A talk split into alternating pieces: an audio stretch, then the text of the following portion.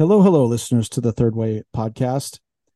You know, there's something, um, I guess, cosmic, you could say, about the interconnectivity with various people that I've met. So, just over the past year, I was counting up how many people I've met because of someone else I know, and they felt a spark to introduce me to them. And that's led to friendships, business opportunities, podcast guests, sometimes all three. And such is the case with our guest today, my guest today, who was introduced to me by one of my very dearest friends in the world, Juan Kingsbury, um, who is um, also been a, a, guest on the podcast, and he will be um, featured in a new series I'm doing called 3D Conversations, and he's going to be the best man at our wedding uh, in November. So he introduced me to Yemi Penn. Yemi um, lives in Australia, and she is a transformational um, expert on a transformational thought leader. She has a PhD uh, related to trauma transformation, TEDx speaker, very accomplished. And I asked my guest for a pithy one liner, and I loved that she shared that she's a curious rebel who is dedicated to writing the script to her own life, but also uh, her own life. So, welcome, Yemi. Thank you for coming on. Thank you so much. I, I, have to say, I already want to be part of those 3D conversations you're going to be having. So we'll we'll put a, a note mark for yeah, that later. We'll but thank you yeah. for having me. Yeah, you're welcome. So tell us a little bit about your background. I mean, I give some in your profile, but how did you get here?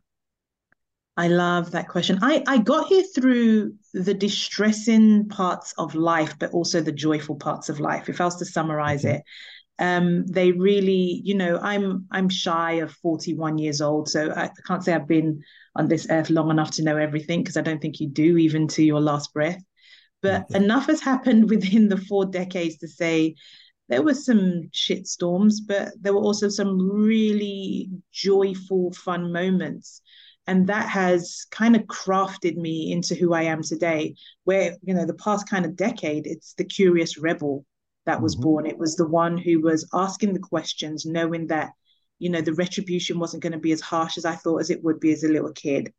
And the rebellion is the challenging status quo, asking better quality questions um, yeah, that in, in summary, that's how I've come to be, but I'm sure we can dive into that a bit more.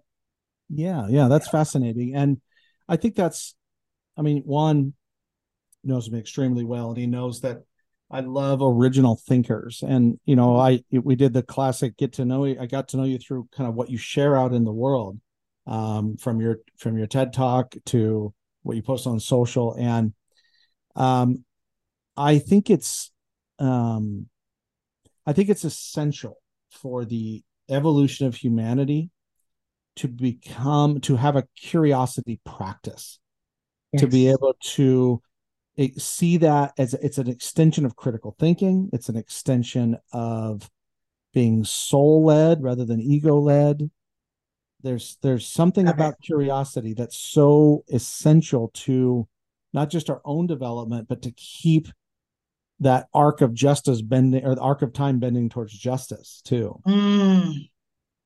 Yeah, without oh. it, yeah, without it, we just we decay. Oh, um, yeah. Which is why my theory why author- in authoritarian regimes, be they you know, uh, other countries or Florida here, uh, yeah. they go after they go after the artists and the thinkers first because yeah, the curious ones. So yeah. Oh my gosh, you just gave a whole symphony there. I was about to say, I hope this is recorded so I can go back and play, which we will because yes. you're interviewing me. But I love that. What was it? That was it. The truth, the arc of truth, lead leaning towards justice. Yeah, that, it's that a was... quote that was originally attributed to Martin Luther King Jr., but he never said it. He quoted it. He said it, but he was quoting it. Someone else, and, right? Yeah, and it was the arc of time That's is it. long, but bends towards justice. And ah this yeah. bending towards justice as citizens, especially when we live in yeah. uh, representative or democracies or representative republics, that's our job. And we can't yes. do that job if we're not curious. Yeah. Um, and that's why, you know, um, I'm such a fan of, a fan's not the right word. I'm a deep believer in questioning everything. Like yeah. it's okay. It doesn't, you know, and, and I think it's a sign of it's it's another quote by someone i think Duquesne or however you say his name the philosopher which is intelligence is the ability to hold two opposing opinions at the same time mm. mm. that's that's a key so Mm. Well, let's dig into what we want. We're talking today about re- not coincidentally rebellious curiosity. Um, yeah. And the opening question I have for you, Yemi, is how did curiosity get you in trouble as a kid? And maybe if you want to add to it as an adult. Yeah. So it got me in trouble as a kid because it just felt like I was speaking too much. And I say this with I say this with a little bit of karma kind of breathing over my neck because I've got a nine-year-old son who, oh my God, has so many questions. Yes. And I can now see how that may have appeared to the adult. So I feel like I'm I go between child and adult and parent. But it got me in trouble because firstly, I think people were just too busy. They were too preoccupied to answer all these questions this little girl was asking. That was number one. I think that the part of curiosity, and I love this question because even though I knew I, I, had oversight of some of these questions, I also wanted to answer it from the depths of my soul. Yeah, so I try not to ever that. practice yeah. or rehearse. And one thing that's just come up for me is where curiosity also got me in trouble was me asking adults, I think what's happened is wrong. Yeah. Like, even though I've never been taught, it feels wrong. Can you, as the adult who apparently holds the power to what happens when something wrong has happened, you that holds the power for justice, could you help me out? And so, what curiosity did for me as a kid was actually abandon me. You know, I've never said that. So I, am so grateful to you for for the platform and the space that have that. So it, it got me in trouble for asking too many questions and disturbing the mm-hmm. peace, but it also abandoned me because the adults that I thought held that justice gravel, gavel, whatever, did not didn't didn't come to my rescue for want of a better word. Yeah, yeah, yeah that's wow, that's profound. That's yeah, justice abandoned me. Um, curiosity abandoned me. Yeah, I think I have a similar answer for myself. I got I I've always gotten trouble for speaking up. Um, yeah. When I was in the first grade during parent teacher conferences, my teacher told my mother, "There's too much Justin to go around," which was not a compliment. Um, yeah. I was, you know, born. I have ADHD. I have I'm I have what they you may have heard of called HSP, which is highly sensitive person. It's like being an emotional super taster.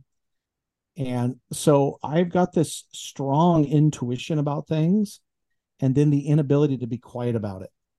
Like if something feels wrong, I have to say something. And I've had to regulate that as an adult, not, not so much that I'm worried about getting in trouble. I've been self employed for mm. 20 years. I'm not really worried about getting in trouble. What I'm worried about is getting distracted mm. because you can't fight all the battles. You can't, you know, I have a shirt that says silence is not optional. Um, yeah. And that really just means, especially when it comes to injustices, from silence is not optional from people that look like me, because we have to mm. say something. But as a kid, um, talking too much and asking questions and challenging things, um, that that got me in so much trouble at home, at school. Um, and it's interesting though, is it didn't abandon me; it liberated me. And what I mean by that is I knew I wasn't going to get any of the answers from the adults that were around me. The closest adult that I felt like I got actually good answers from was my grandmother um, to life, life questions and why things were and, you know, the way they were.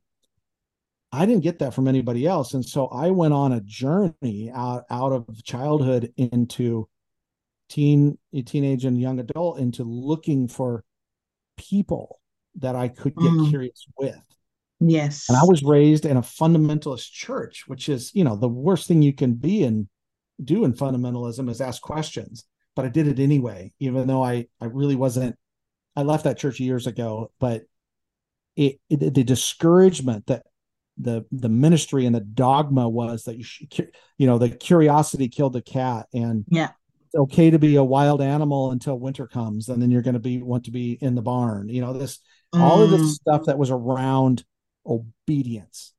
Yes. And I've always had this like, fuck that shit, you know, mm. towards obedience.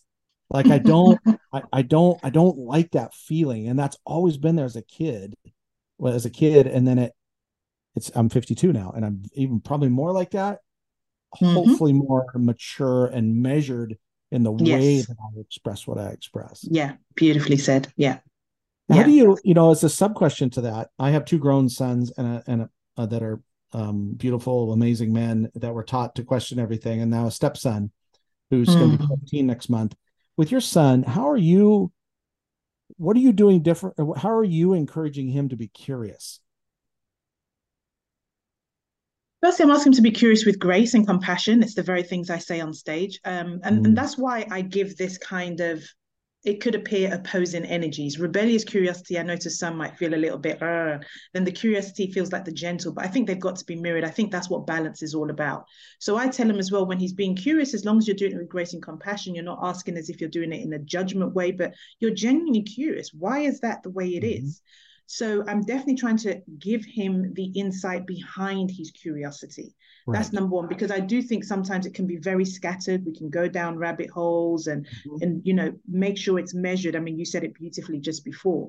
But the other thing is giving him autonomy and sovereignty over the fact that he can and he mm-hmm. should be able to. So, you know, he he knows that he can push back on me and he usually knows where that is and i believe my kids probably push back further than probably any other african parent and child does because we definitely grew up in a culture which was you were to yes. be seen and not heard so yes. here i am giving them a voice so yes. that's that's definitely the offering i'm giving him and my 16 year old yeah my my partner um my stepson's mom is mm-hmm. um Nicaraguan and French, raised in Nicaragua primarily, and was an activist.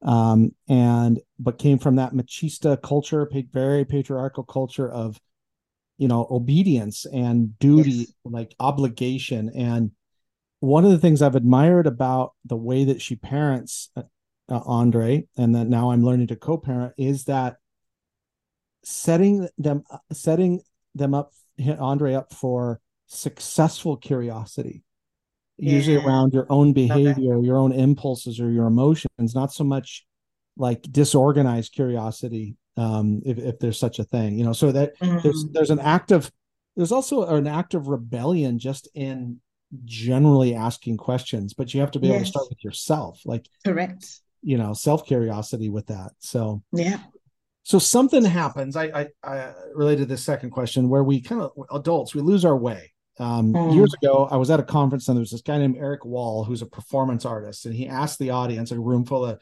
mostly white, mostly men executives, mm. uh, how many of you drew as a child, or drew or painted as a child? Everybody raised their hand. He goes, How many of you still do it? A room full of 200 people, one person kept their hand up. And mm. he goes, mm. What happened? And just mm. a great question. So in this case, the second question is, how do you rekindle curiosity as an adult when mm. life has kind of grinded you down and that you maybe you know adulting is hard. How do you mm. rekindle curiosity without it becoming just uh, different forms of distraction and coping mechanisms that keeps it yeah. like earlier keeps it real curiosity? How do you do that as an adult?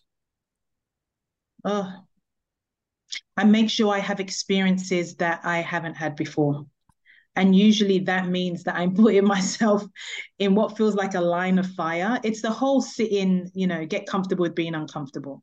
I find it, I'm, I don't right. like flying. I really do not like flying. I'm seriously considering getting hypnotherapy because I really would like to actually enjoy the process of not being in control. But that's what I'm trying to. But because I want the experiences that are on the other side of where that plane lands, I'm always going in that discomfort. Yeah. So I keep my creativity by making sure my experiences are vast. I also keep my creativity by making sure I lean into the dialogue and conversation that opposes mine. I mean, you gave the definition, and I don't know who the original person is of, of intelligence, of being able to sit with opposing views. That's where my creativity comes as well. Because I'm also, and even though it's not to try to convince me to have a different view, I'm always interested and curious about the gap. What's the reason why people are so averse to this versus that? And then if I really feel it's my role, is well, how can I get creative to make them change their views or have a different perspective? It's exactly what I did with my um, with my work on trauma. I mean, and just to correct, I know in the bio, I haven't completed my PhD. I'm approaching my oh, second okay. year, but oh, in great. doing in doing my PhD, it was how can I create something that is such a heavy topic, but will allow people to lean in, not run away. And then it was, how can I do it creatively? And I thought, I'm going to do it as, as um, a documentary. And I hear this voice in my head say, whoa, whoa, whoa, but you're an engineer. Like mm-hmm. you're not meant to be using the other side of your brain. And this is where, this is where the whole creative, rebellious, curious dance come on and says, who says I can't? And it's, it's, yes. it's joy. So I always step into uncomfortable situations. Yes, I love that and my I think my answer to that would be very similar. Is um, you I call them adventures, and you know, adulting mm. is a combination of sort of maturity or familiarity and adventure. You can't you swing mm. too far to the the familiarity aspect, and you have the Ben Franklin quote. Um, I have many friends who died in their 40s, but they had their or died in their died in their 40s, but they had their funerals in their 70s. You know, like this dying never, you know, and the other side of it is just never maturing. Like in in the United States, at least, we have what I call the Donkey Island men. Donkey Island was on Pinocchio, where all the where the kids went and they were emotionally stunted. We have a lot of men like that in this country that are that are not curious and they're but they have power or resources and they become yeah.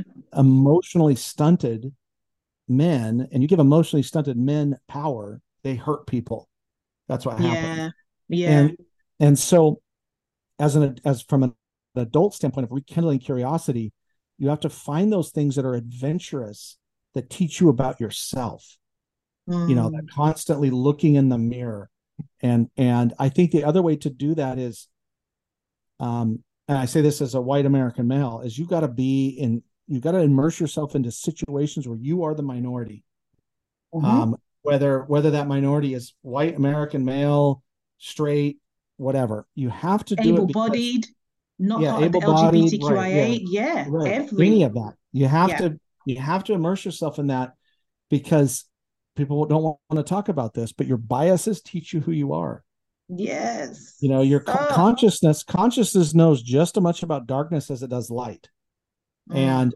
when you are in those situations where you're around people that don't look like you, talk like you, think like you, you can that uncomfortableness, that's good. Mm. That's a sign of growth. Yeah. yeah. Um, sadly, at least in the United States, many people don't do that. Many people in my generation, Gen Xers, don't do that. They don't. They're around the same people they've always been around. It's all like a like a, like a, what I call a, a fart chamber. where they're all just smelling each other's gas, you know, intellectually and spiritually. There's no challenge mm. uh, to it, but I think I think that's all part of it. Um, but that's the gap I'm really interested and curious about. My my thing is why aren't they? And one of the things that is coming up in my research is shame resilience. That a lot of us need to build our shame resilience because I actually think you know, I do some work here in Australia, White Ribbon, which is about domestic violence. And I only decided to come on the board because I wanted to take a different approach. Why don't we think we're getting enough men supporting this movement? And I, mm. I actually think there's some part shame resilience because yes. if we get shamed for everything, even the things that we did in our past which were wrong and yet we keep on bringing it up because we think we are still the same people we were before then it's an issue there is a movable middle there's a movable middle even in the middle-aged white man and i'm just using that as a gener- generic yeah, kind sure. of group and and that's what i'm curious about that's what i i really breathing into my work and so, uh, you know, as you were speaking to me, I was thinking, damn, I, I need to be put in front of a room of middle-aged white middlemen, of which my current fiance is a middle-aged white man. I just, I want to make it clear how much my research is embedded in my life. and I say that with as much love as possible. But we funny. learn off of each other. And I'd love to be in a room to have that dialogue because I actually believe it's, you know, and, and I've got close affiliations to America. I my curiosity is is extremely hopeful that there can be change. But I, I love that you just identified yeah. and spoke about the elephant in the room because we don't do it enough. Yeah, absolutely. And even that gap that you refer to is I I you know, it's why I call this podcast in my community on Substack the third way. Because mm. We have to we have to we have to really get back to not as as non-binary thinking as the primary method of thinking mm-hmm. with occasional necess- necessities for binary thinking as a tool as yeah. the uh, Franciscan monk Richard Rohr talks about uh, binary thinking as a tool. It's not a it's not a, it's not intended to be a permanent lens. Yeah. And I think that's what you know curiosity also feeds is and I like to ask this to people I disagree with, especially mm. politically. How did you yeah. arrive at that conclusion? Yeah, I love it. How did you arrive at that conclusion? Because okay, well, maybe in your background you you arrived at these things um, it doesn't make you a bad person necessarily, but it might make you very misinformed um, in, in the process. Um, last little thing before the last question, Yemi, is I'd like to get your take on this too. Is um, I think it's very important to, from a curiosity standpoint, to hear about other people's experiences, mm. you know, that you can't have. Like, if you know, I, I say this a lot on social media when when I talk about systemic racism, and my more right wing white white friends are like, "That's not a thing. You unwoke." Blah blah blah. It's like mm-hmm. talk to a person of color and let them tell you about what I'm yeah. saying. And and I'm curious. I say that very much intended. I'm curious about how you feel about going and talking to other people that haven't had experiences like you. What how is that part of the process of becoming rebelliously curious? Uh, it's a big, it's a big part. I mean, I mean, you almost said it. Well, you said it in the beginning. Whenever I talk about rebellious curiosity, it's got to start with self. It's got to start with self mm. and do it with compassion. Otherwise, you're going to run away. And if you can't even do it with yourself, you definitely ain't going to have time to do it for other people. So it really has right. to start with that. Learning about someone else, something that I've picked up here on Indigenous land. I'm currently on Cammeraygal land, original Indigenous custodians of this land. One, a lady, Auntie Miriam Rose, talks about deep listening, dadirri. Yes when I want to learn about someone else, I participate in deep listening. I was someone who couldn't give eye contact. I could not give eye contact for so many reasons. Part of it is because I didn't want to be seen. So, in order mm. for me to be able to listen to somebody else's experiences, I must let my ego chill. And it doesn't mean mm. that my ego doesn't come in and have dialogue when someone's speaking. My judgment, even though it's significantly less than it was before, it's still there. But I work on my shame resilience. If I'm not going to shame myself for still trying to unlearn the things I've been told or kind of inherited. So I have to, re- it's like a muscle. It's like going to the gym. It's like, I like I have to practice this every day. So how I get rebelliously curious about learning about somebody else is putting my ego to the side, listening to the voices that come up, but also gently silencing it and saying, look, I think you're here to protect me, but it's all good. I really need to contribute to a more just, equitable, diverse, and inclusive world. So I'm going to listen. I remember when conversations of LGBTQI plus came out, it was an unknown to me, especially having grown up in in a religious setting. And I needed yeah. to stand. But because yes. I got curious about me, I thought, what cause am I fighting? I'm yeah. fighting a cause of the gender spectrum and the race spectrum. So yes. here is another yes. group who are feeling a certain way, and I can't stop and hear and listen. And that that is the rebellious. That is I I become I become the auntie and the mother to me. I become the matriarch, yeah. the wisdom holder to myself. That's the rebelliousness because I was not taught that. I love that. Wow, you gave me the chills. mm. Yeah, that's beautiful. Those are downloads. Yeah, and I I think too is you know I say this again as a kind of a white you know wham white American male straight Christian-ish uh, is that we we don't our cause if you will of people that look like me is I think there's something beyond allyship I mean, that's what we're doing with Massive, a company that Virginia and I started. We're teaching, coaching business leaders how to be agitators to the system to provoke change, um, but in sincere ways. Yeah.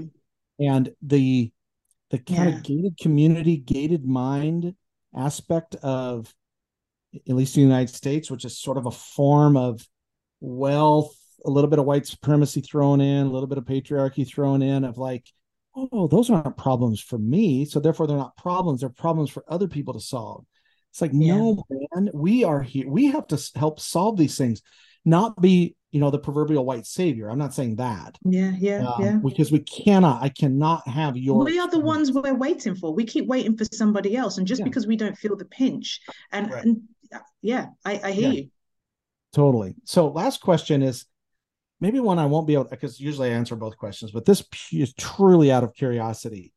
Is what is the relationship between curiosity and engineering? Like one of the things that struck me after Juan introduced us, I was looking at your background is you don't hear engineers talk about this sort of thing and rebellious curiosity and how how so obvious the, the differences are obvious but how are they related? How do you use them as sort of a a canard for each you know for for change how do you do oh, that another beautiful question that yeah the gift the gift of, of doing podcasts and interviews whether engineers know this or not, which is why I actually believe so many engineers are creative. But every time I'm invited to go speak to engineers, I'm told, oh, they might be a bit bland, they won't speak to you. But I connect with them immediately because what I'm doing is activating what I think is dormant genes or dormant receptors.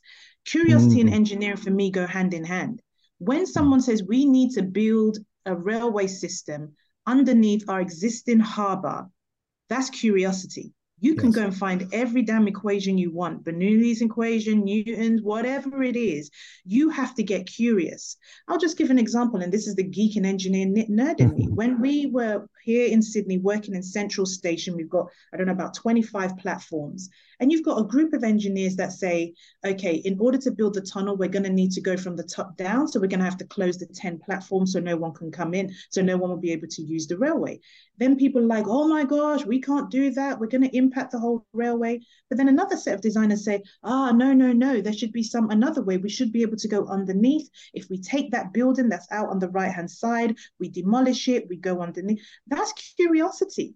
But at the moment, I think the ego takes over and they think, no, that's just my brains. It's part curiosity yeah. and co creation. So I think they go hand in hand. But I, I guess I've never been gifted that link of yeah. how do I balance it together? And and the truth is, unfortunately, because I, I I'm no longer deep in engineering work, I'm now deep in the sustainability and engineering of humanity.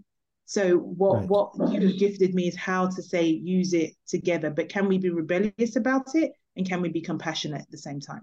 Right. And I think being a spiritually curious engineer is fascinating, you know, yeah. Uh, because there's this sort of um, order to things. It's almost yeah. like the masculine and feminine energy combined. There's the order of engineering and the beautiful disorder of the fact that whatever you're engineering is going to, especially if it involves nature or humans, is going to you cannot always predict how it's going to respond. And I think yeah, it's that's why I've said many times that if all of your plans come true and all your dreams come true, it's very likely you're not dreaming big enough.